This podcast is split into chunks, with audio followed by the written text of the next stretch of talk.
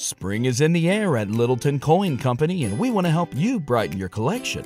Visit us at littletoncoin.com all month long to enjoy 15% off your purchase. With a wide selection of coins, paper money, supplies, and more, Littleton Coin Company has something for every collector's taste. Use promo code SPRING at littletoncoin.com for 15% off your purchase all month long. Restrictions apply.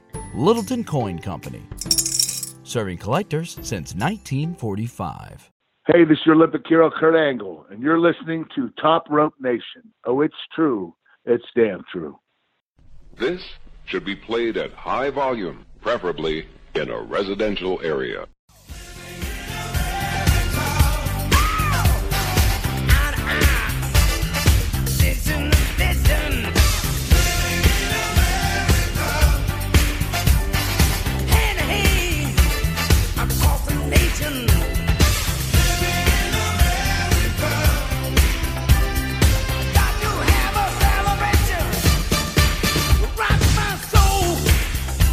Well, it's a holiday weekend here in the United States, and uh, regardless of what you may have seen on Twitter.com, Top Rope Nation is still alive. My name is Ryan Drosty, your host, as always, here with Kyle Ross and Justin Joint. Guys, I might rant on Twitter here in just a minute, but before we get to that, as I mentioned, it's a holiday weekend here in the States, and uh, I just want to throw it out and see what are you guys doing this weekend? Kyle, you got any big 4th of July plans? Let me tell you something. Um, we're going to have a tag team discussion here, a historical discussion at the end of this program. For the last 11 days, I have been playing the role of Ricky Morton, I think just getting beaten on and beaten on by the game of life as I think I talked about maybe two episodes. My wife was going to Germany, leaving me with our child for 11 days. Uh, Sans one, where my parents were kind enough to take take her and watch her, uh, so I could go up for my buddy Brian's birthday. Friend of the show, Brian, his 40th birthday. What a night that was, by the way. But anyway, um, other than that, I have just been beaten on and beaten on by a lot of things, and tomorrow when she gets home, 6 p.m. Eastern, Hopkins International Airport. My wife may not know who Robert Gibson is, but by God, I am going to give her one of the wildest hot tags you have ever seen in your entire life because I'm hurting, man. I'm hurting. I don't know if it's going to draw a pop, but I'm doing it because I ain't got much left. We should have just live streamed your entire week with your daughter live on the air. that would have been entertaining. I, I bet we would have got hundreds of new followers. On She's YouTube been page. to the doctor. I've been to the doctor. We went for a walk. Got caught in Hurricane Hugo. Oh,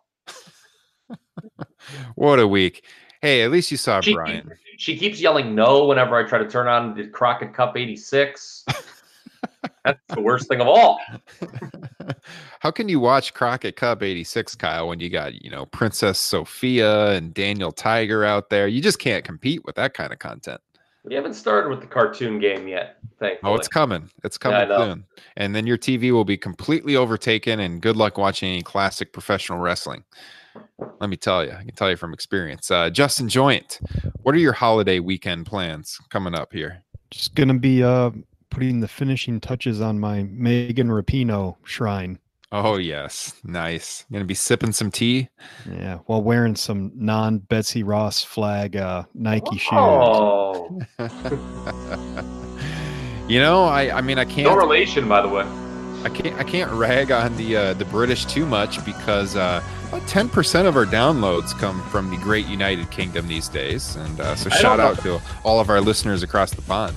I don't know why we had a revolution, quite frankly. I've always enjoyed the Brits.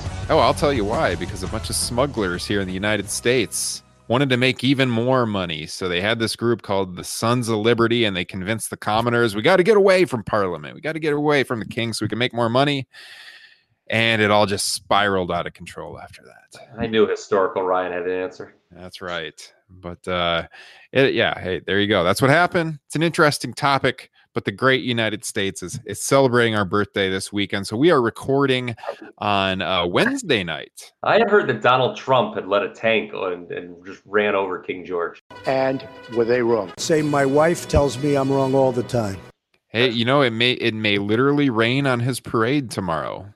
I don't know. You'll you'll know by the time you guys are listening to this, unless you're one of our Patreon supporters who are watching us live here on Wednesday, July 3rd. This this show will be hitting the podcast streams. Well, either it might hit on the 4th. I don't know. It depends if I want to edit this show tonight before bed or not, or for sure by Friday the 5th. But uh we shall see. But we are here. It's a it's an extended holiday weekend in the States, but we got to give you content. It's episode 105. And uh as I mentioned, guys, for me, what's been taking up all of my time is twitter.com because twitter.com, my God, I don't know. Those of you that follow us on Twitter at Top Rope Nation, if you haven't seen us tweeting, it's because I don't know what the hell is going on over on Twitter, but our page seems to be nearly deactivated by Twitter. I don't know why. As far as I know, we haven't broken any rules. We have a large following of real people on Twitter, not bots. Uh, we spent five years garnering this reputation on Twitter. And about a week ago, a friend of the show, Kyle Ryan, let me know that he wasn't seeing our tweets. And I looked into it, and uh, our follow list started disappearing. Our followers uh, started disappearing. And uh, right now, I, I am unable to follow anyone.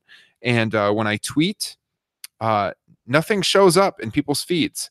So uh, I'm hoping to get this uh, straightened out with Twitter. But in the meantime, guys, if you don't like the page on Facebook, look us up on Facebook.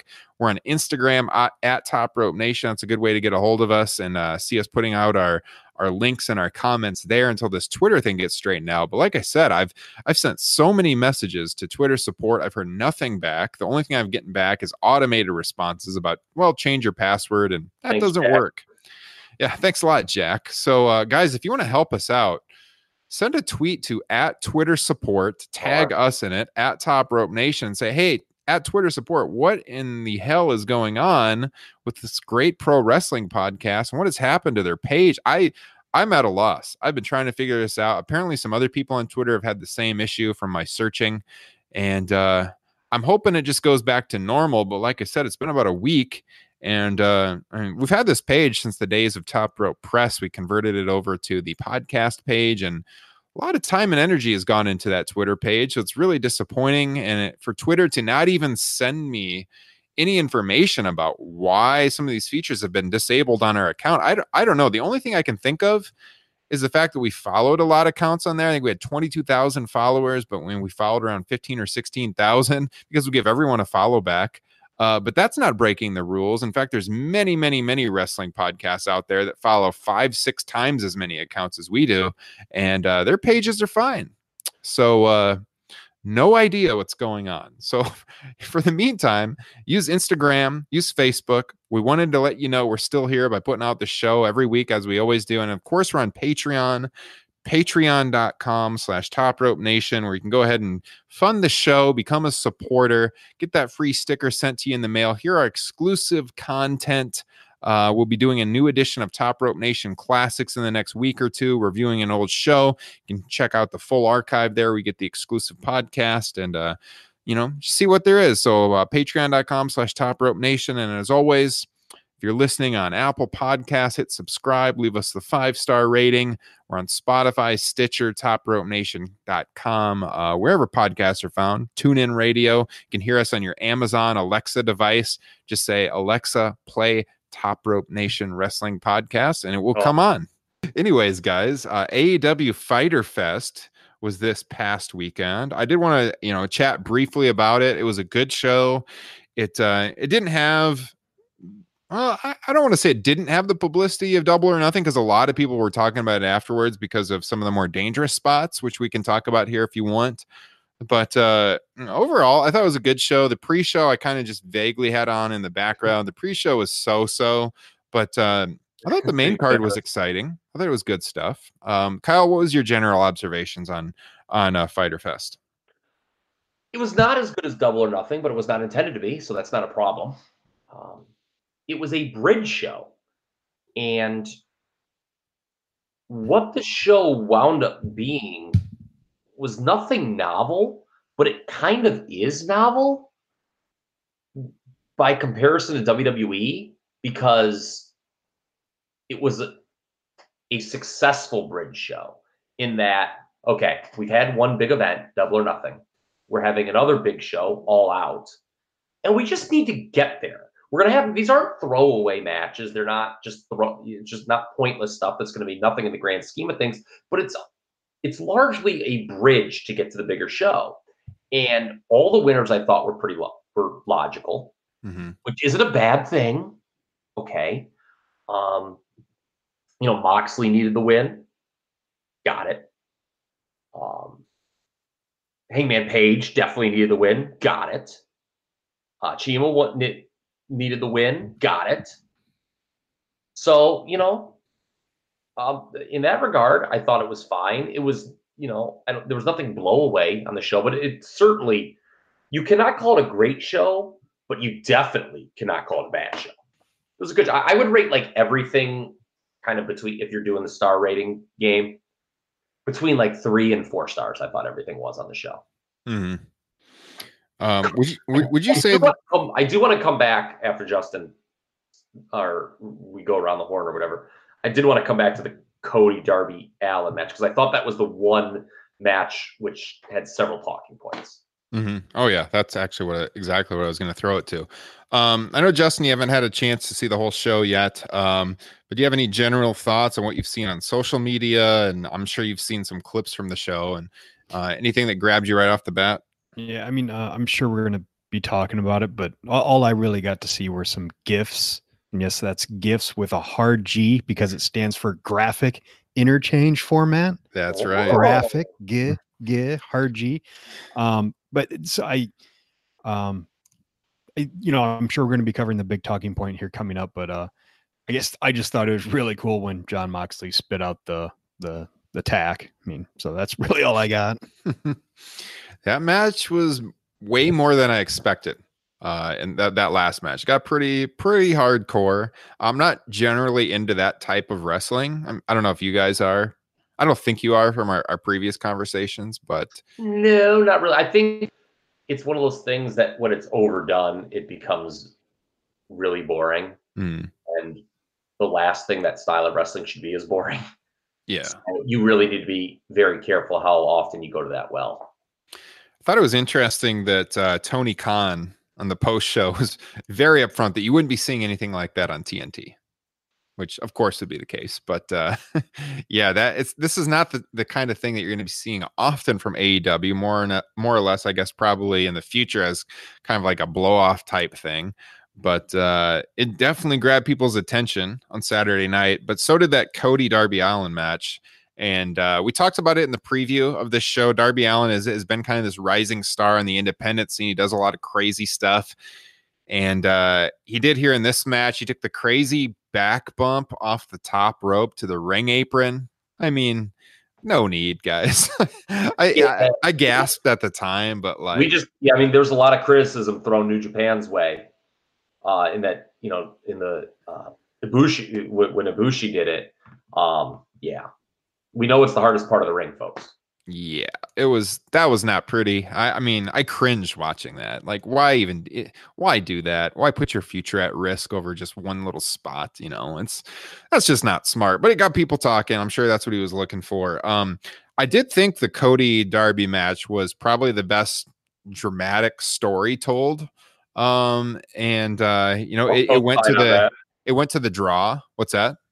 I said I'll co-sign on that. Yeah, it went it went to the time limit draw. Like Cody had it won, but the uh, the time limit expired there at the end, so he didn't. You know, they they kept Darby as as a legitimate threat uh, going forward for people that hadn't seen him before. And uh, I think we might have talked on the pre-show about that, like how they would go about doing that because he is a rising star, but we weren't sure that they would want to beat Cody either. Um, so it was interesting to see them go to a draw this early on their second show because they've talked about how they're going to be like a winners and losers promotion. Yes, and there's an irony because I have no problem with this draw. Yeah.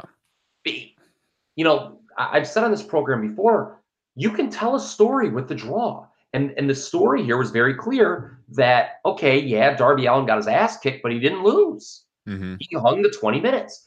And it's a completely fine story. And it's funny, Meltzer put it over, of course he did.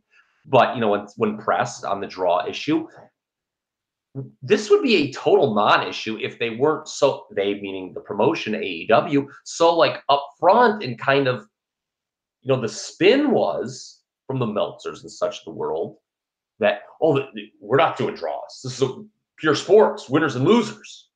Had they not been so upfront about that, I, I don't think there would be any problem with that. Mm-hmm. But yeah, I, in a vacuum, I have zero issue with that finish whatsoever. I just think you know it's a little it was a little amusing to see you know Meltzer kind of have to retcon his argument. You know, after the way you know the view on draws had been spun. Right. Initially. Yeah, I agree. I think it was it was logical the way they did it, but uh, yeah, when you look at the things they've said in in promotion in advance, that was a little harder to square away. But yeah, I, I thought it was fine. Yeah, I mean, yes, draws suck. Well, okay, you know what? Uh, I was thinking about this. I, I, didn't. I didn't take notes for this show. Warning, so I could ramble a little bit more. But some things just came back to me on the subject of the draw. You know what a shitty draw was that happened recently that most people remember? The Seth Rollins Kofi Kingston night after May match. Mm-hmm. That was a shitty draw because WWE booked a situation that they had no intent, which was winner take all, that they had no intention of delivering, no intention of going back to. By the way, this is a sign of poor writing on a show. You're those two guys, you're their characters, right? You didn't win that match. It was interrupted by the bar. Okay. Wouldn't it be a really big deal to be the unified world champion in the WWE, right? It would be Yeah. a big deal. Okay. Yeah. Neither guy has mentioned it since. That's just bad. That's bad storytelling. Mm-hmm. Period. Blank, blank in a discussion. Sorry, Yeah. folks. It just is. Just wanted to say that. This, though, you expected to be followed up on.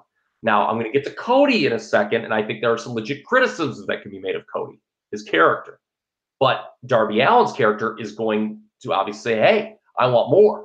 And from Cody's perspective, he's like, God, I want to beat this kid. So Mhm. it's, it's it's actually a useful draw. The draw became bastardized in the Monday Night Wars by, you know, Bischoff era Nitro because they would be guilty of what I just talked about with WWE. They put matches in the ring that they had no intention of delivering a conclusion and would not go back to. Yeah. Um, and then after the match, of course, you had the the spot that was the most talked about thing of the night when uh the former Tye Dillinger comes out with the chair, uh the gimmicked chair, as they told us after the show, looked like it was pre-dented, and uh hits Cody in the head with it, unprotected chair shot. Uh Justin, when you heard about this, what were your initial thoughts? Because I know you've talked about on the show before how you don't really watch the NFL anymore because of the head injury situation. So I really wanted to get your perspective on this. What what did you think when you saw this? it was pretty ugly. Um, you know, and the and the weirdest thing is, is not only is it just really bad for the the wrestler, but it's also nonsensical. Like if someone's swinging a chair at you, you're gonna put your hand up. You're gonna put your arm up. So why not do that? I mean, does does that take away from the moment at all? If maybe you know some of the chair hits his hand to block the blow, but he still drops. I mean, it's just it's just dumb. Right, like you don't even flinch or react at all. Yeah. The only logical to that point, that's a very good point. Unprotected chair shot I can ever recall was like the climactic moment of the first Hell in a Cell between Michaels and Taker when Michaels had just been beaten within his inch of his life and he just like turns around and walks into it. Mm, But like other than that, like th- like you know, because he had just nothing left, and he just eats the chair shot, and it's just like you think it's over, and then whatever Kane shows up, and we'll go on happily ever after. But you're right, just as right. It- is kind of illogical to take an unprotected chair shot because if someone's swinging a chair at me, I'm putting my hands up. yeah, yeah. So he got split open really bad. Twelve staples. Uh, basically, what happened is the opening in the back of the chair kind of like wrapped around the back of his head and sliced him open.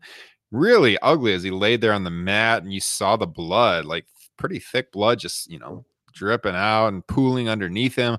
I was legitimately scared for the guy, you know, for a while there. It was it was really bad. You saw the gash in the back of his head. The announcers were clearly concerned.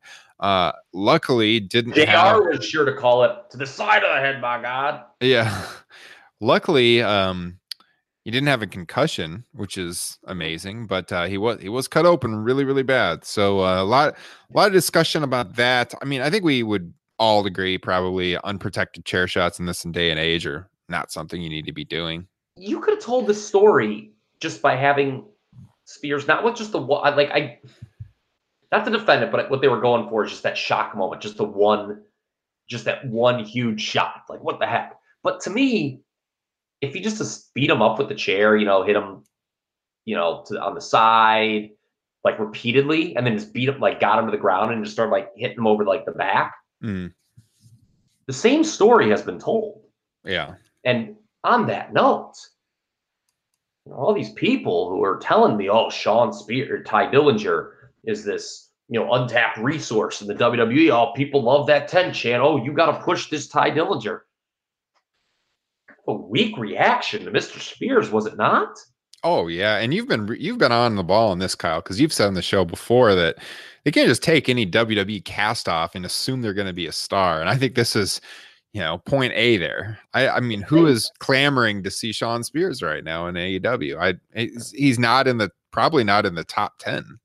Okay. You know, it's it's funny, but that's that's kind of the story they're telling, though, is that you know uh, beforehand they had uh, a recording or something of Cody saying that you know he's probably not he's not really a superstar, but he, you know he's going to make a great coach someday. You know, mm-hmm.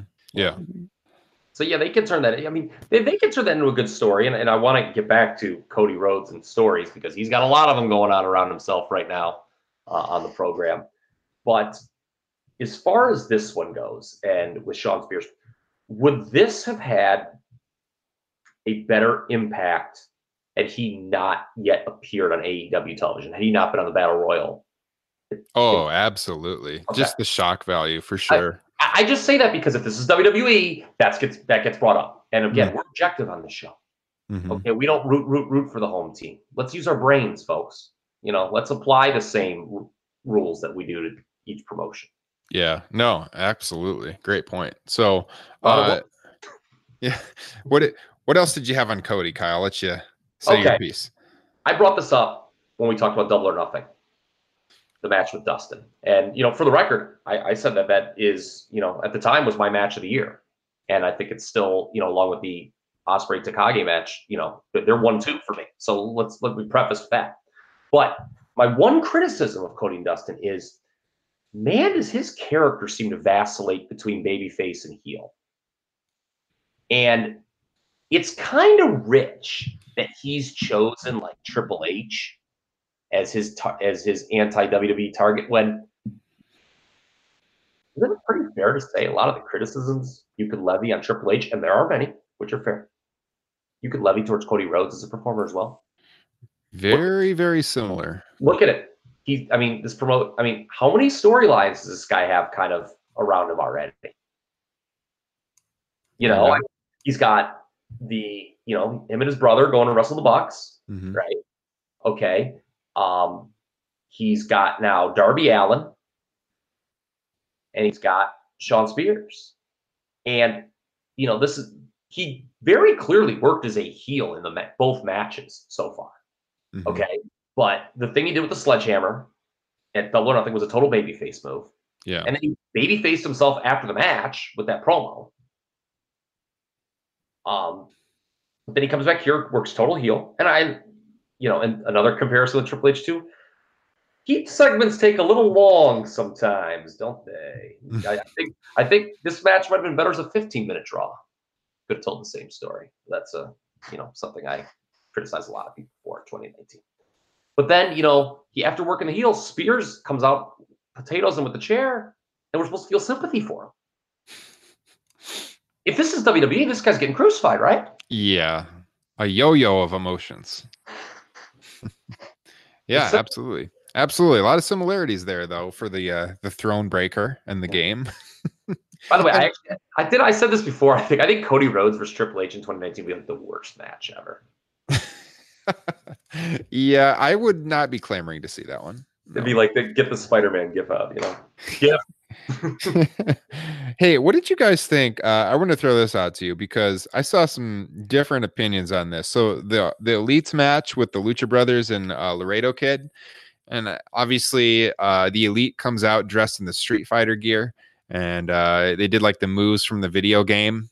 What did you guys think of that? Because I saw some people on Twitter like crucifying it that that was just too goofy, and I'm thinking like lighten up, people. I thought I thought it was cool. I, I thought it was cool. They they uh, recreated some of the Street Fighter moves in the match. I thought the outfits were sweet. I mean, the Bucks have been on par. I, I mean, a little biased here as an Elvis fan, but uh, I love their get ups at Double or Nothing. And uh, I thought this was I thought this was really really cool. What did you guys think about it? Did you have any problem with that at all? Can I just real quick? I've I've seen the results of the show. I've seen some of the gifts. Uh, that's the first thing I've heard where I really actually want to go back and watch it now because I had not heard about that. Oh yeah, I thought it was awesome. I mean, I was watching it here with my buddy Tim, who's a big gamer, and right away he called Kenny's outfit before he came out.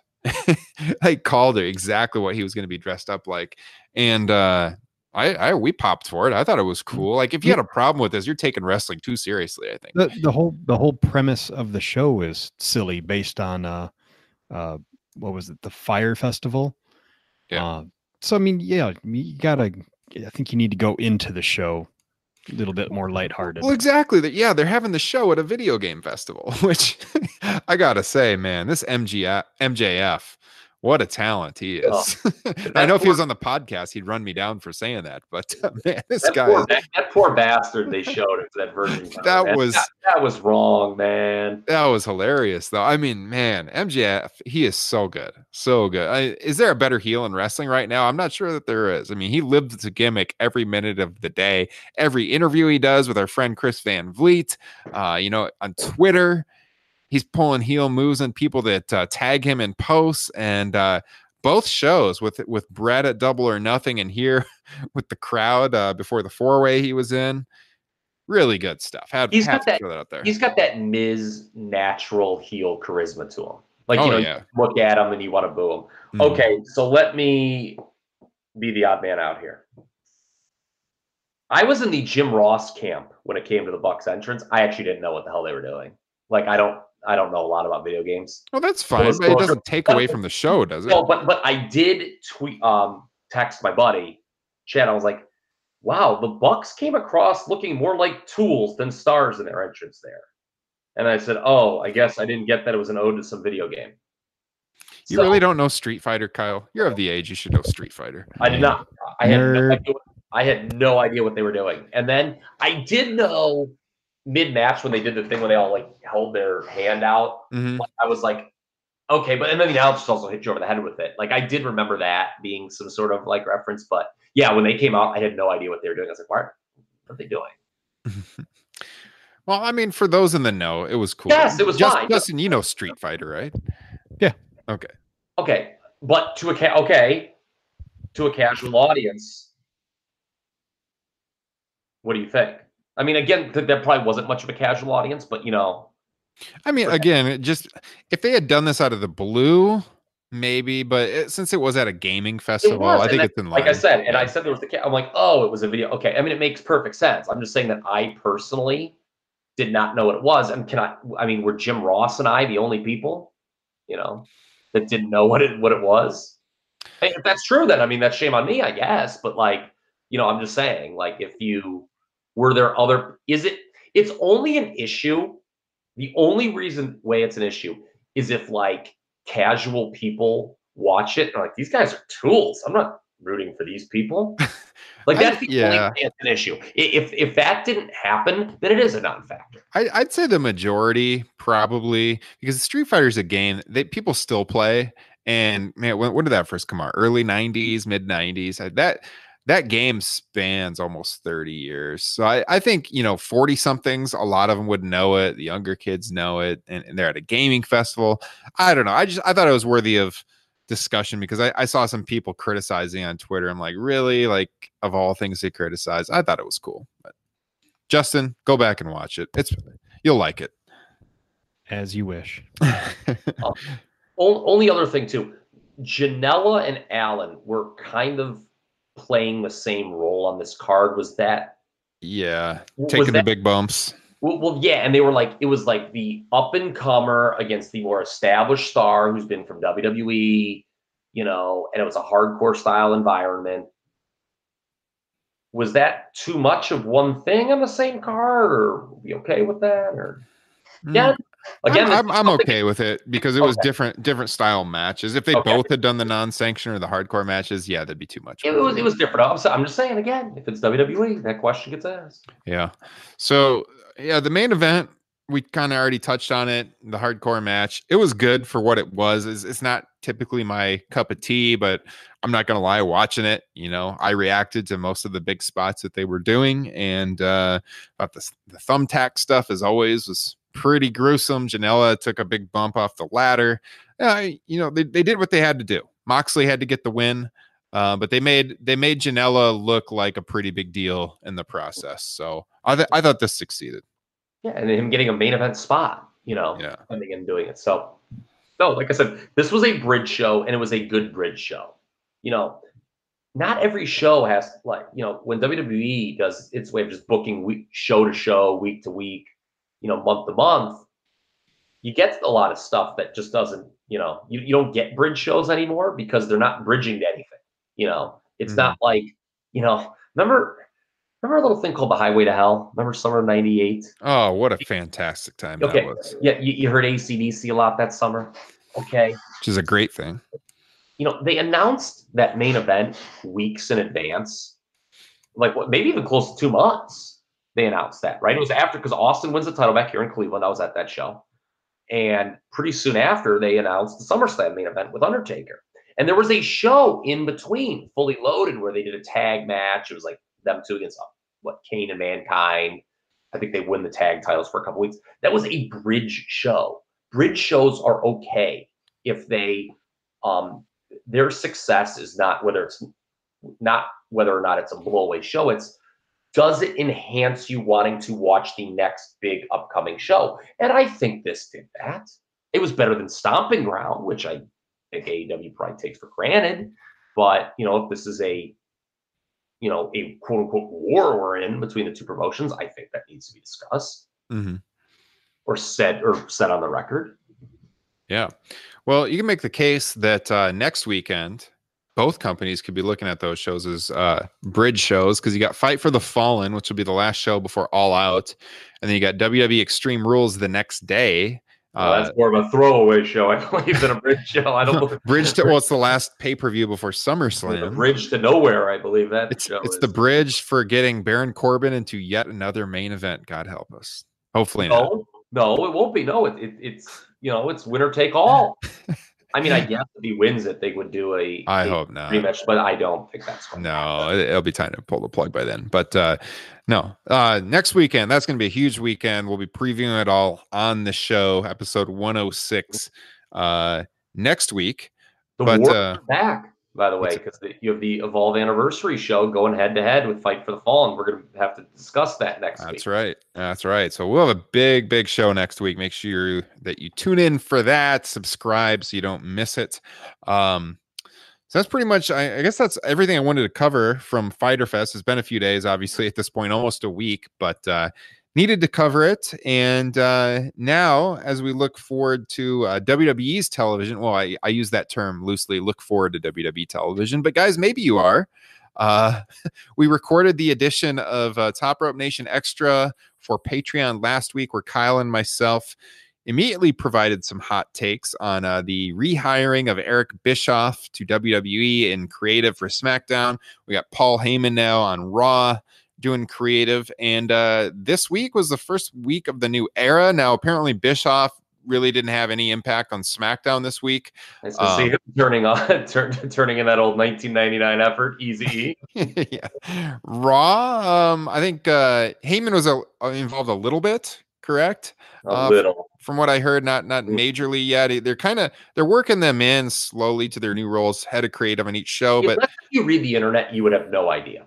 Yeah, no, you would have no idea. Um, they did, they did pull some big angles on Raw. Uh, Raw was much better than SmackDown, I thought. Uh, covering SmackDown for newsworthy. Oh yeah. That well that's exactly what I'm getting at because I'm covering SmackDown for as always comicbook.com and uh you know I'm, we write stories over the big headlines happen during the show. And I'm watching SmackDown. It's like there's not really anything to write. Like nothing major happened. Uh, I think I wrote an article about the the stipulation added to the Undertaker match uh, for Extreme Rules.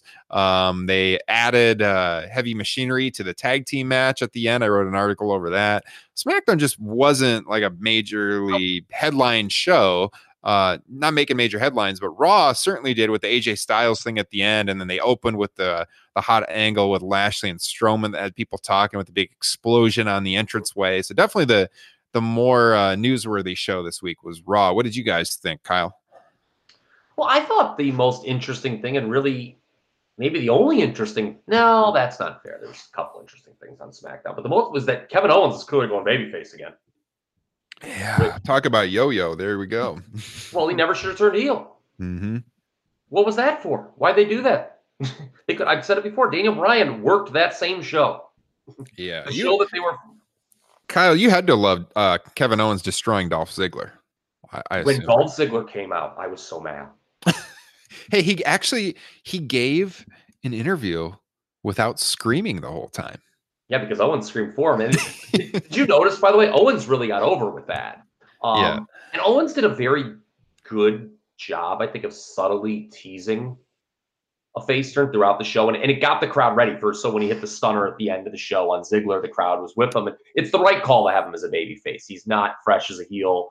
Um, they managed to just beat him unmercifully um, in the one month since the turn. Mm-hmm. so he, he I, am excited to see Kevin Owens as a baby face. Um, the other thing that I liked on SmackDown too was Kofi and Joe's promo. I think some of the content itself exposed that they don't have a lot to work with. But yeah. damn, they, they they tried their best. You know, the little, you know, Kofi flipping him off was great. Yeah.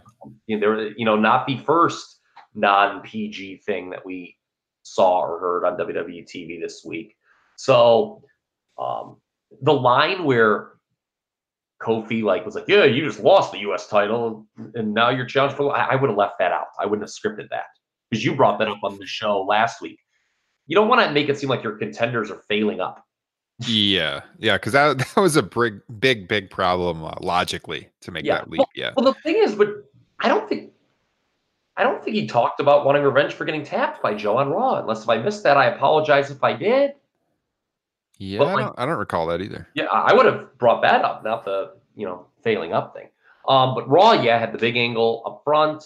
It, um, the Undertaker was on. AJ and Ricochet seems to have some interest because there was not the big third hour drop.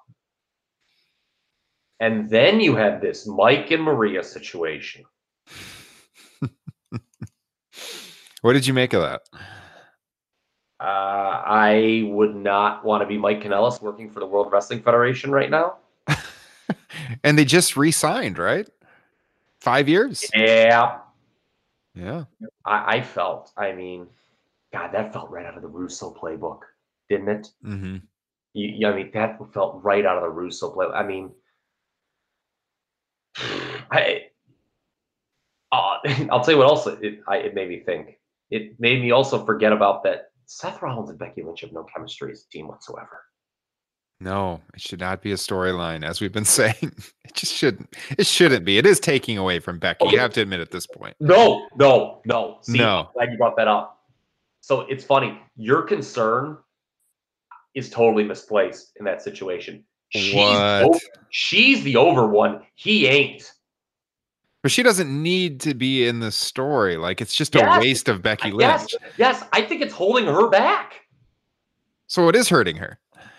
Yeah, it's hurting her, but like I think that's I my think, point. Yeah. Although I, I thought you, I see the way I was ingesting some of your verbiage was to be that, oh, well, this is going to really like devalue, like, okay, again, I guess you're going to come back. Well, it is, but like, I like she was going to be the second fiddle like I guess is like the way I was kind of hearing you. Yeah. And to me, she's the one who's over. Like, granted, okay, Seth would like started the match, but the crowd was chanting for the tag to Becky pretty quickly. Mm-hmm. Um, and I don't know, man. Like Seth, it's just like that whole line about oh, you meet. What was it? What did he say? Like, what was the uh, word they used? like about him being like him being um oh come on, what was the word he used?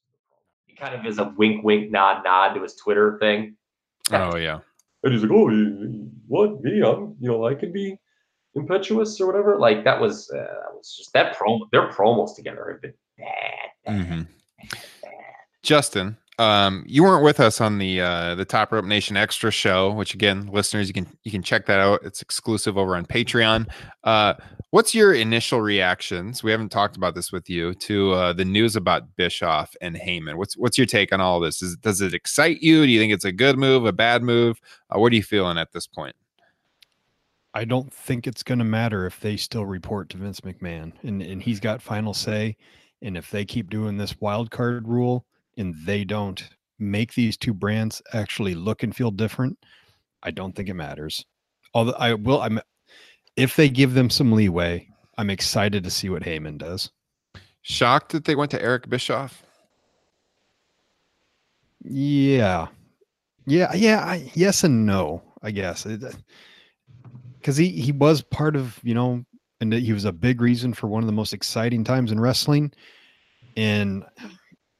And he wasn't really hundred percent at fault for the downfall of WCW either. So I don't know. Maybe uh, I'm curious to see. Maybe they know something we don't. Yeah, we Kyle and I talked on on the Patreon show about some other names that are out there that we thought possibly could have been better choices. Some more new blood that haven't been in this position before. I guess we were both shocked that they would go to a guy who hasn't really had any success booking wrestling in you know 20 years. But uh, I guess, you know they're looking at him. He's going to be doing the Fox show um, and uh, his experience with with big networks from WCW. But uh, you know, I, I I don't know. We'll see. But I, I think you're you're right. Uh, they're still reporting to Vince McMahon, so I'm not sure how much of a, a difference it's actually going to make if it all still goes through him. Um, once the XFL gets started, we'll see if Vince's attention gets divided a little bit. Maybe we'll get, be able to get some more original ideas through. Uh, but God for the time being, yeah, for the time being, uh, I'm not sure how much is going to change. I do think it might reinforce the brand split a little bit, though. Now that they're doing this, Kyle, you agree? Yeah, I just I don't know how it can't. Like if well, the Bischoff Heyman thing allegedly isn't going to be storyline, right? So Right.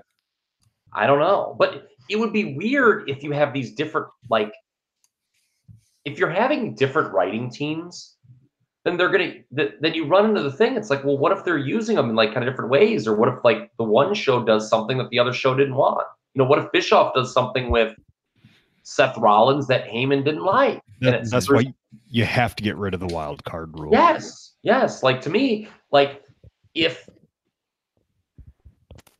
if you're gonna have a brand split, you yes, you need two writing teams. If you're not gonna have a brand split, it should just be one writing team. Yeah, absolutely. All right. Um, so we'll be talking a lot of WWE next week with the pay per view on the horizon, but uh, I did want to get to this historical topic before we wrap things up tonight because we've been talking off air. This was Justin's idea about covering this topic. We love talking classic wrestling. Obviously, you can hear Top Rope Nation classics over on Patreon. Those are some of the funnest shows that we do. So we thought we'd change the pace a little bit this week with kind of a historical question um, with uh, tag team wrestling. So, Justin, do you want to lay out what the premise is for this discussion we're about to have and, and what kind of the rules are that you thought of when you put this question out there on our Twitter page? Yeah, so you know, I wish I could remember how it even sprung to my mind. It was probably just me randomly thinking of Cesaro and uh, how great he is. But basically, it's just you know, I wanted to know what is the Mount Rushmore of tag team specialists, and in order to qualify for me, in my thought, in, in which I'm I'm going to give it to Kyle for coming up with with, a much better uh, uh, reasoning as to what makes a tag team specialist. But my initial thought was I didn't want anybody who became a world champion or went on to like a main event uh, run. Because that to me that just that made, yeah that just made that yeah you're a solo wrestler at that point you've made it. Um because frankly I, I thought like Kofi Kingston would have been a great option until his most recent run. Mm-hmm. You know now So he is me- disqualified now. yeah, to me, he's a main event star. But Kyle actually said it better when he brought up. He thought a tag team specialist is someone who uh, you could actually make a strong argument that their tag team work was more interesting than their solo career. So, I mean, either way you want to look at it, you know, when I posed the question on our Twitter feed, a lot of people came back uh, with Edge, and uh, like I don't. To me, that does he doesn't qualify at all.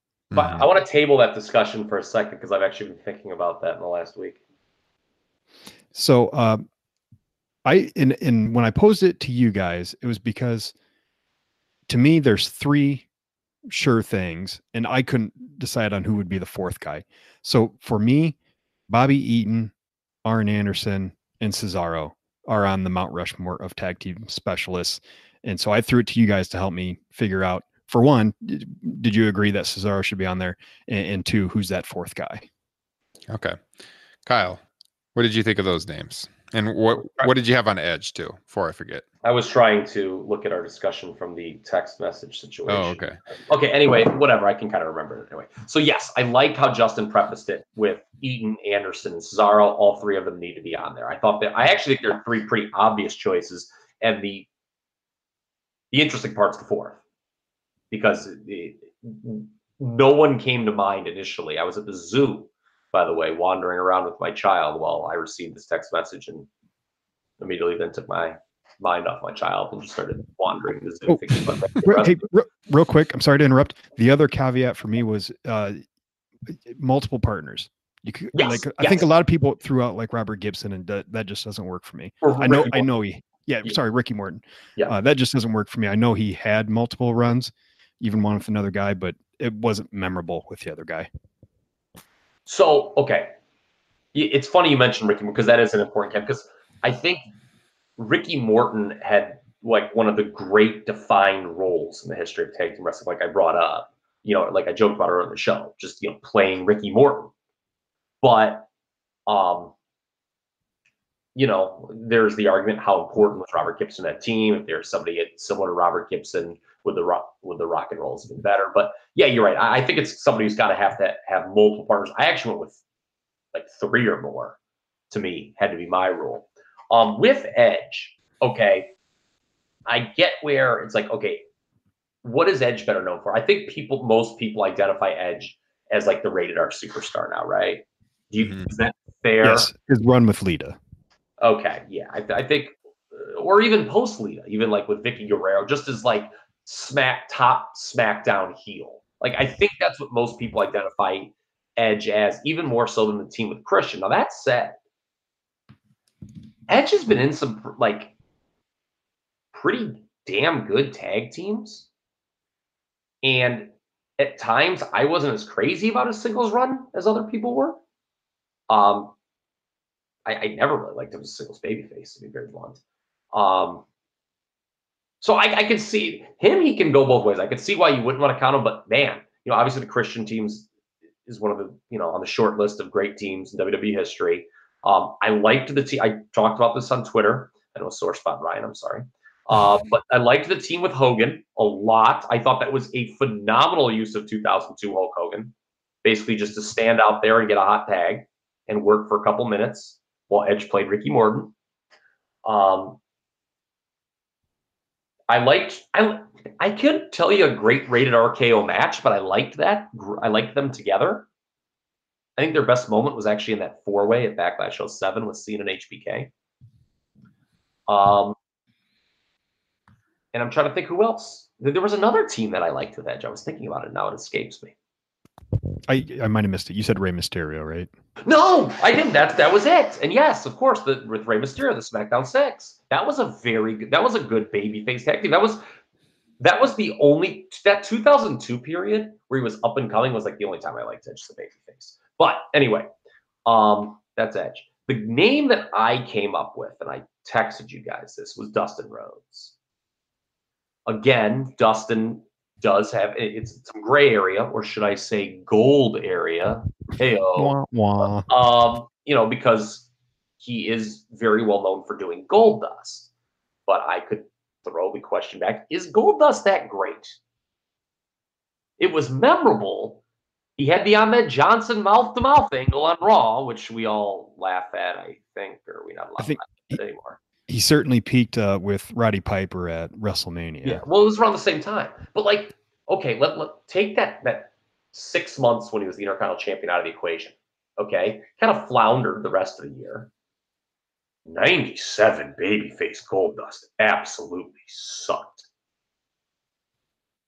I mean, right? I mean, there's Yeah, no yeah. for that. Um, the artist formerly known as Goldust period was as shameless as it got. His ring work wasn't good. I mean, it was mildly entertaining at times. Um, Bible thumping Dustin Runnels smelled really bad. I So hope you don't say anything bad about Seven, his WCW run. Oh boy, then there's that. And I mean, obviously, I like Block the that. natural. Yeah, I Block like the memory. and then there's the natural. Dustin Rhodes is obviously very good too. If we're going back to WCW, but let's go back to WCW because he had the. I think some of his great moments, most of them to be a, a good portion, were in the confines of a tag team. Barry Windham, Justin, I know you're on. You co-signed that. I Love love that tag team. Love the Texicans, as Jesse Ventura referred to them as. Um, then, of course, you know, it was short lived, but him and Steamboat won the titles, and that match where they win them at the Clash is Oh, like another great match. It's one of the best WCW matches in the 90s. I'd probably put it in my top five, quite frankly, if we're being honest. Um, and then you move to his WWE career. Okay, love the team with Booker T. And Mhm. here's the thing, too, a very different, and we'll get into this when we break. We'll, we'll- we have to go back to Arn, Eaton, and Cesaro. But, you know, Gold, Dust, and Booker, obviously a much different team than Dustin and Barry. Like, night it's like not even like the same kind of thing. Um, and then you have his team with Cody. Again, a very different thing, a, a brother team. I like all those teams. I, I would submit Dustin Rhodes to be one of the great tag team wrestlers of all time. So, Kyle, do you agree with the top three of Yeah. Eaton, Arn, and Cesaro? Yes. And then are you are you I would, putting? I would actually, I would, I would, I actually think it's inarguable that those are the top three. Okay, and then uh, so are you going with Dustin for your fourth spot? Yes. Okay, I, there is one ironic thing as we, t- so let's talk. I'll throw this to you, Ryan. okay, So, um, with um, after we do this, Cesaro had um, the Real Americans, Tyson Kidd, Sheamus, And of course, uh, Chris Hero. Obviously, that wasn't and then WWE, yeah, and but th- yeah, but yeah, yeah, exactly. Okay, that, that's um, with Anderson. th- There's a real irony with Anderson and Eaton too, because their team together was actually their weakest team for both of them. I think when they teamed together, like it was again that dirty word known as expectations. hmm you know, everyone's, oh my God, you know, that match with the Steiners, SuperBrawl two, this would be the best match of all time. And it was kind of like, yeah, it's okay. But um, yeah. That's all I had on that. Um, I I would not go with Dustin Rhodes um, as my fourth. I'll talk in Mm. a second. Uh, Justin, do you have a fourth? I, Kyle actually talked me into Dustin, if only I because I couldn't come up with a good one. You know, I had thought of guys like uh, uh, Mike Rotundo. Um, boy, I'm People drawing some some bad teams too. Yeah, Like Money Inc. Can we just be, let's just freaking put our cards on the table. Money Inc. were not good. They had some Um, boring matches in the history of mankind. I think you could uh, make an argument for Billy Gunn. Hmm, I have him. He's Although- one of them. Was, I was although I'm not, I wasn't a fan of the Smoking Gunns. Yeah. I didn't like how they wrestled in jeans. It made me uncomfortable. Yeah. um, but my my the other thing I really wondered is I think when it's all said and done, uh, I think Chad Gable's going to be on this list, and I think you can make an argument that he's probably in the top ten right now. Okay. Well, the names that I've been going back and forth between. So if if you are if your criteria here is multiple title runs with multiple partners, yes, I've kind of narrowed it down to two guys that Mm. I feel really you could I'm able to pick it. I think you could really make a case for both of these guys because they had multiple title runs with multiple people. Um, the first one I'm going to mention is Owen Hart. Because Owen Hart Oh. had a tag team title win with Yokozuna with the Bulldog, obviously. They were together for a while, 96, 97. Um, he had a title run with Jeff Jarrett late in his career. He also had, you know, the time, bad team in, during that dog era of in ring work. yeah. And then, I mean, the new foundation, brief, but with the Anvil, they didn't have any title runs, but That- he had a that- tag that- team with them and then high energy with Koko B. Ware. Nor was that good. yeah, but I'm, I'm just mentioning all the teams I can like the high profile teams he was in. Um, but you, you look at the three title runs there: Yokozuna, Jeff Jarrett, Bulldog. I always thought his team with Bulldog was great. Uh, Justin, you reacted when I said Owen Hart. What were your thoughts on that? Well, I, love that you brought that up because you know I I had thought of him, and for me, there there became kind of a cutoff uh, of guys that I could accept, and it, it was basically on one side there's Dustin Rhodes, on the other there's Owen Hart. For me, Owen Hart doesn't make it because, for one, I think his solo stuff is way more interesting, and and plus you add in. Uh, his feud with Bret Hart is by far the most interesting part of his career. Um, I just preferred him as a solo act. It, it for me, just me personally, my own opinion. I didn't really like any of his partners. I hate Jeff Jarrett. I didn't like watching Yoko Zuna wrestle. Um, so that that Fortunately, that- with Owen, you didn't have to that much. true, yeah, true. that team, yeah. So you know that's kind of, that's kind of where my cutoff was as far as you know one side or the other is as far as it- can somebody be considered a tag team specialist. I I would definitely accept your argument. Um, but for me, he he's just not quite there. He's a, he's a little too big big for a tag team specialist. Solo big. Oh, okay. Yeah, I those are all good points. I could see that. I, I thought of him too, for the record. So I, I, I was wondering if you were going to bring up someone I had not thought of. yeah, I just I just see Owen though. Like for me, maybe it's it's just the time periods I was watching and uh, when I was most into wrestling. But when I think of like him and Dustin Rhodes, I have a lot of memories of Owen and the tag teams. And with Dustin, I more think of his singles runs. But you could also make the argument Owen brought out a lot of good in his partners. Uh, but we can come back to that if you want. But the other guy I thought of was Rick Steiner, because obviously with Scott, um, he also held titles with uh, Hmm. Sting, Terry Taylor, not to mention Judy Bagwell. Okay, but, but okay, I think Justin, we need to clarify something because because Ryan has, has mentioned the Rick Steiner, Judy Bagwell team, the new foundation, and high energy here. Th- There's another caveat, Justin. I don't want to speak for you on this. Mhm. Maybe you can give a little nod if you're in agreement. the teams also had to be good. Yeah, yeah, but that was actually no. I I said that in jest, but it was it was a it was a tag team title win. But no, with with him, obviously, it's more his uh long run with Scott, and uh, Scott went on to a bigger singles run. So I don't think you can consider him here, obviously, with the criteria. But Rick definitely a tag team specialist, multiple title wins, looking more so with Sting and Terry Taylor. Um, I had Billy Gunn on my list, but you guys just mentioned him a little bit ago.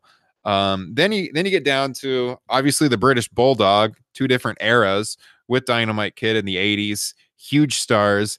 And then uh, he goes on to a singles run with the IC title. And then nearly a decade later, he's starring with Owen in a tag team championship situation again. So I think you can make a case for Davy Boy Smith.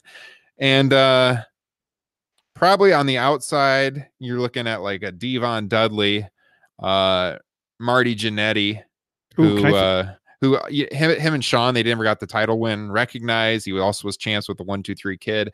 So yeah, go ahead, Justin. Uh, another name I wanted to throw out there, one that for me doesn't qualify because of too much of a main event run and a world champion.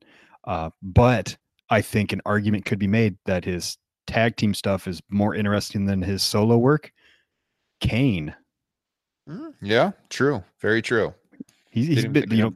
RVD, X Pac, uh, Undertaker, obviously, uh, Daniel Bryan. I mean, he's been in a lot of uh, pretty good Yeah. tag teams. He, he had a lot of the very unlikely team of Kane and Yeah, exactly. he was in a lot of those. You know, when you brought up yeah X Pac. Um,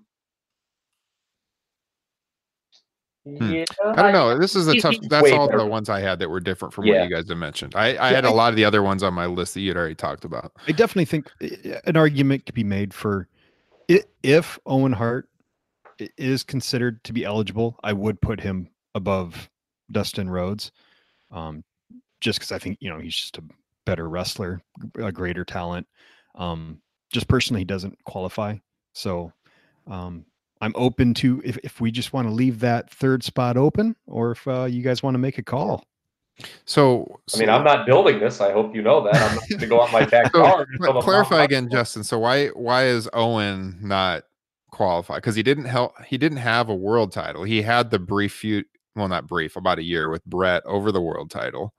Um, for for me, he, he had a good main event run, and I thought you his argue that that was the highlight of his career. I think. Yeah. Like you know that was better than anything he did in tag. yeah, and to in exactly that. That I think his solo run was far more interesting than his tag run.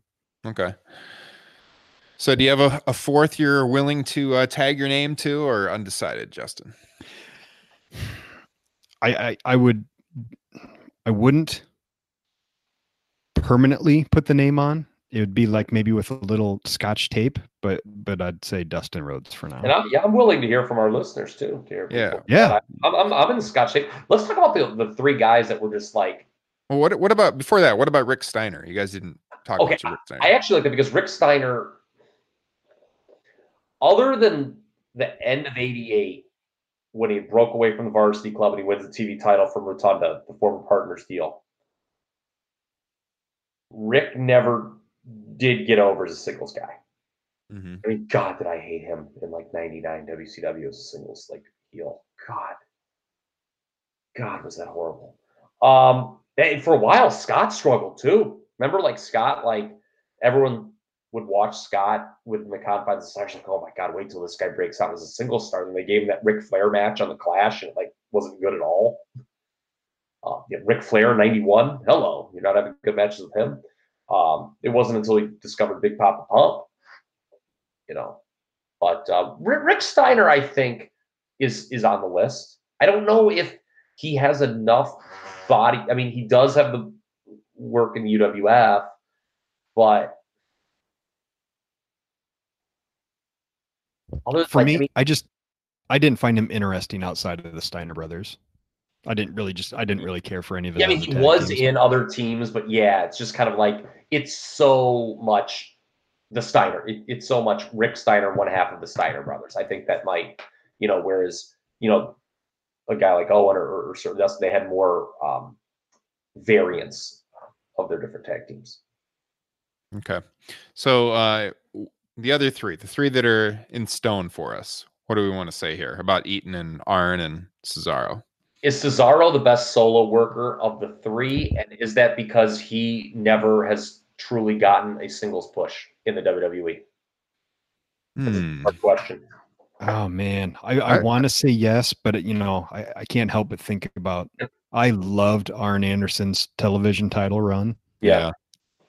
Um, but boy, I, I think I would just I would go with Cesaro's ring work anytime. I would say I, I I would say I also like him slightly better than Arn. That's hard to say because I really really like Arn Anderson too. But in a vacuum, if I got to watch one of the two wrestle a singles match, I'm probably going with Cesaro. Also, what do you think, Kyle? I love beautiful Bobby Eaton. I love the Alabama Jam. What a move. a great high flyer. Beautiful Bobby. I loved uh, Monsoon Classic, one of the great uh, names on YouTube.com.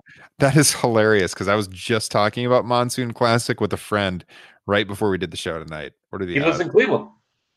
He does. Do you know him personally? I don't, which is a travesty. He, he I- goes to the AIW shows. I'm gonna, I don't know, maybe I'll just sniff around, maybe try to shake a few hands. You never, you never know what I'm up to. I saw one of my buddies tonight that I haven't seen in many months back in town. And we went out and had a couple drinks and we always talk pro wrestling. It's a big, big early 90s WWF fan. And uh, so he's always checking out the Monsoon Classic YouTube channel for that old footage. And I actually said to him tonight, been on YouTube on that Monsoon Classic channel lately. So to hear you name drop that on this show tonight is pretty hilarious. Yeah, we um, but he put up the formation of the Blue Bloods in like '95 WCW, and like, look, okay, that was pretty panned at the time, but you know, with 2019 eyes on, it's really something to say that like, okay, maybe this isn't good, but him and Regal were both so committed to it that I really, you know, with 24, 25 years of hindsight, was like, I respect this. You know? Mm-hmm. Yeah. And the thing, I'll think with it Eaton, so, I think with Eaton that's so interesting too is that like you know having you know the Midnight Express obviously he was the constant you know and you know him and Condrey were like the measuring stick for so long and then I think most people would then consider him and Lane the better version like which says something right there Yeah, absolutely. that the original Midnight Express were just so great, and then he wound up like you know getting another second partner, and they were, um, you know, viewed as even better. Bobby Okay. a guy though definitely was not a very, unfortunately, just not a very interesting single. Yeah. Well, Arn teamed with Bobby Eaton at one point. Yeah. Arn's uh, obviously got the uh, the the wrecking crew with with Ole Anderson. Uh, the time with Tully Blanchard. I think for me, like when I thought of this question, Arn Anderson was the one that first came to mind. Uh, he was like an automatic for me. So those three. Fourth, it's just it's really tough to pick a fourth. I'm not sure I can definitively say who I would go with because right now, you know, I was thinking about Owen. Now I'm kind of leaning towards Davy Boy, to be honest with you, just because of the you know the two different eras where he was such a big star in a tag team, and obviously what the Bulldogs did in the '80s was huge. Man, I I don't know. I, I feel like I want to go with Owen or the Bulldog right now, with Rick Steiner just uh, a little bit on the outside looking in. You just love the Heart Foundation. I do love the Heart Foundation, absolutely. but I did you guys like Owen's team with Bulldog? Because I always really liked that team. Let's talk about their highlights. Okay, no, no, I, I'm sorry. That that's bad. if you're not watching on I- Patreon, you didn't see the didn't see the face that uh, Kyle was just making. No, I, I literally went into thought mode. I was like, okay, let me take my brain and put it in 1996, 1997 WWF and immediately try to, you know, I did not great podcasting, but I'm like, okay, what are the highlights? Well, okay. It would probably be the match on Raw against Michaels and Austin, the title change when they lose. That is a, by the way, we talked about this a few weeks ago on the show. Mhm. TV matches, tailoring your style to work on TV, a little different than a pay per view match. That's another example of working on the TV. Oh, by the way, I'm gonna have to do the match of the week. By the way, I have to look up what I wrote down. Oh, there, yes, there it is. Okay. Um, no, I liked that team. I, I think they didn't. Tag team wrestling was just so dead in that era. Yeah, it was. It- to me, that's that's kind of the thing. To me, they they kept it interesting at a time when it wasn't that. They, they were a good team, and you know it's funny because it never went anywhere because of the Heart Foundation reformation. But the storyline him and Davey were building in '97, you know, where Davey was going to turn babyface and Owen was going to heel, and they're going to feud. That was really well done. Yeah, And the team with Yoko was good because it was the perfect way to bring Yoko back at that stage of the game. hmm you know, Yoko could just come in. It was it was basically the heel version of Hulk Hogan in the Edge team, where Yoko could come in, do a couple power moves. We didn't have to sit through the stupid nerve holds, you know, because he could just tag Owen, hmm and Owen could do ninety percent of the work. You, you know, a tag team can be good with one of the guys doing ninety percent of the work. It's the old dream team rule, Valentine and Beefcake. yeah. Uh, man, I don't know. I'm I think I'm leaning towards Owen now again. I I don't know. This is a tough tough question. I'd love to hear the listeners' thoughts. So if, if you have some long drawn out thoughts on this, we'll read them on the air. Explain your rationale. Yeah. Email us topropenation at gmail.com. Mm. let us know. Well, we can revisit this topic next week. Uh, that's probably the easiest way. Uh, like I told you, our Twitter account is up, but uh, the functionality is down. But uh, that's at Top Rope Nation, Instagram, all those places. But email is probably best That's for this kind of question.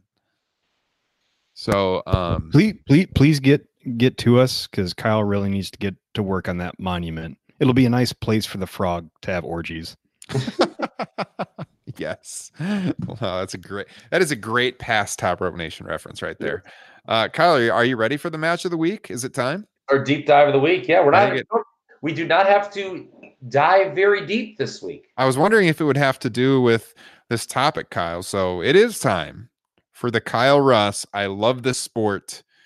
Deep dive of the week. Take I it away. I should have done a tag team match, shouldn't I? I always try to like have something to do it, but I've been scrambling so badly this week. I just was very lazy.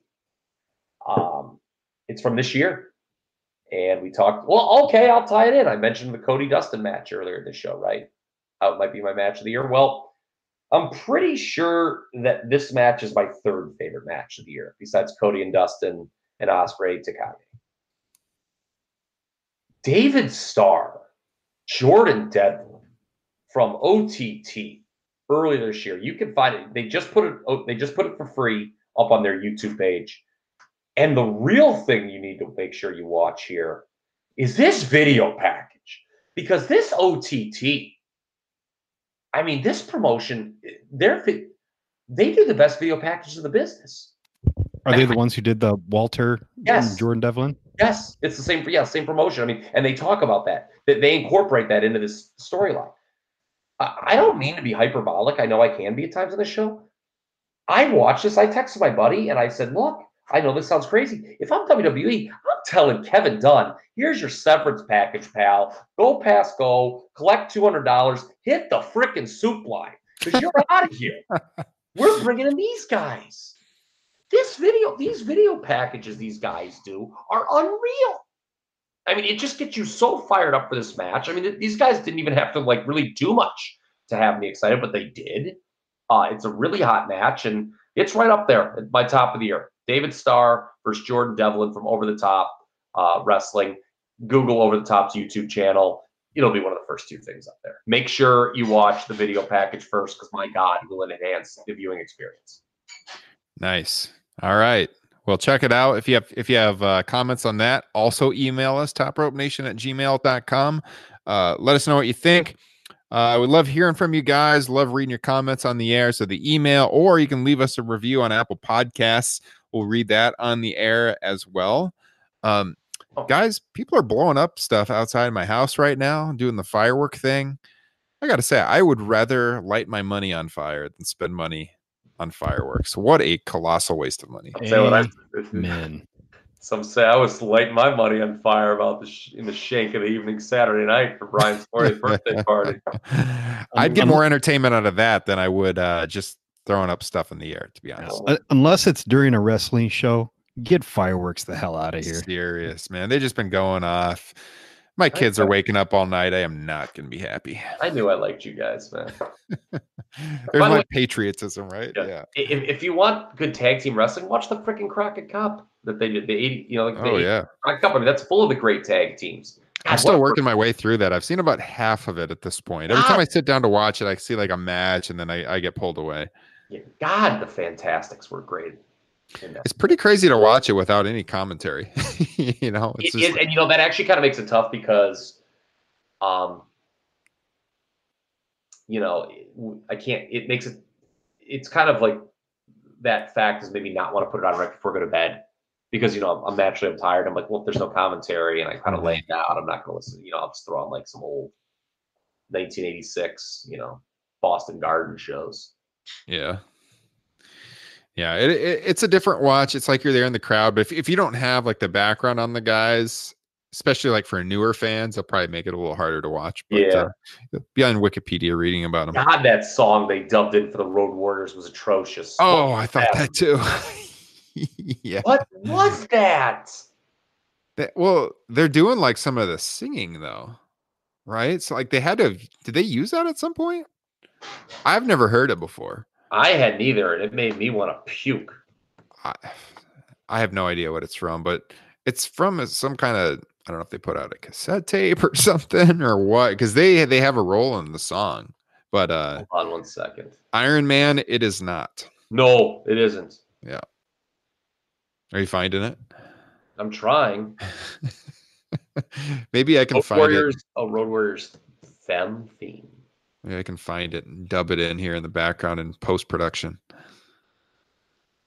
I don't know what the hell that was, but it was hideous. God, if somebody could give me the story on that, I'd love to hear. God, It is not good. It is not good.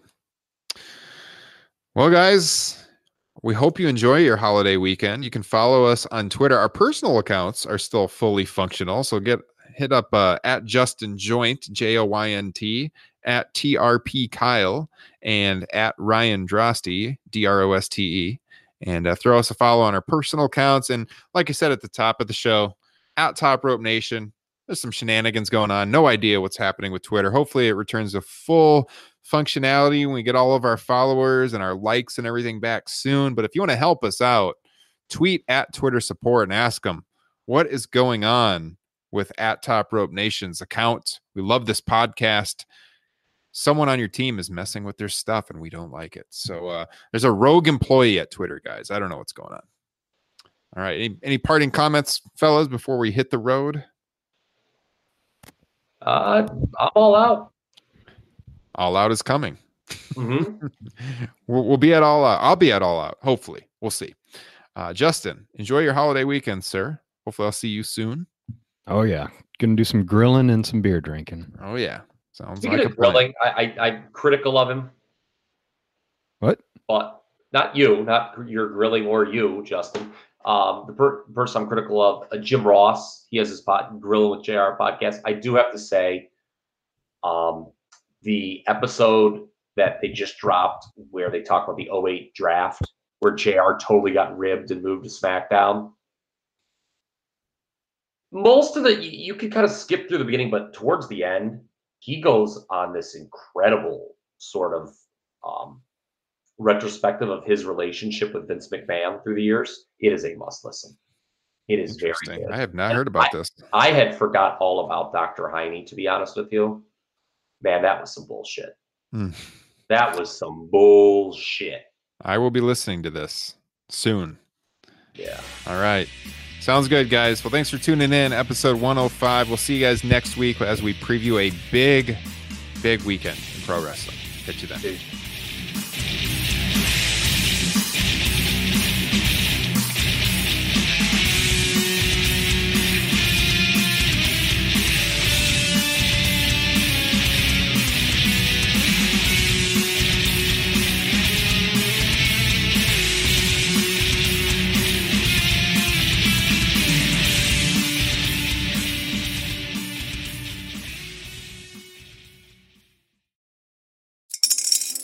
Spring is in the air at Littleton Coin Company, and we want to help you brighten your collection.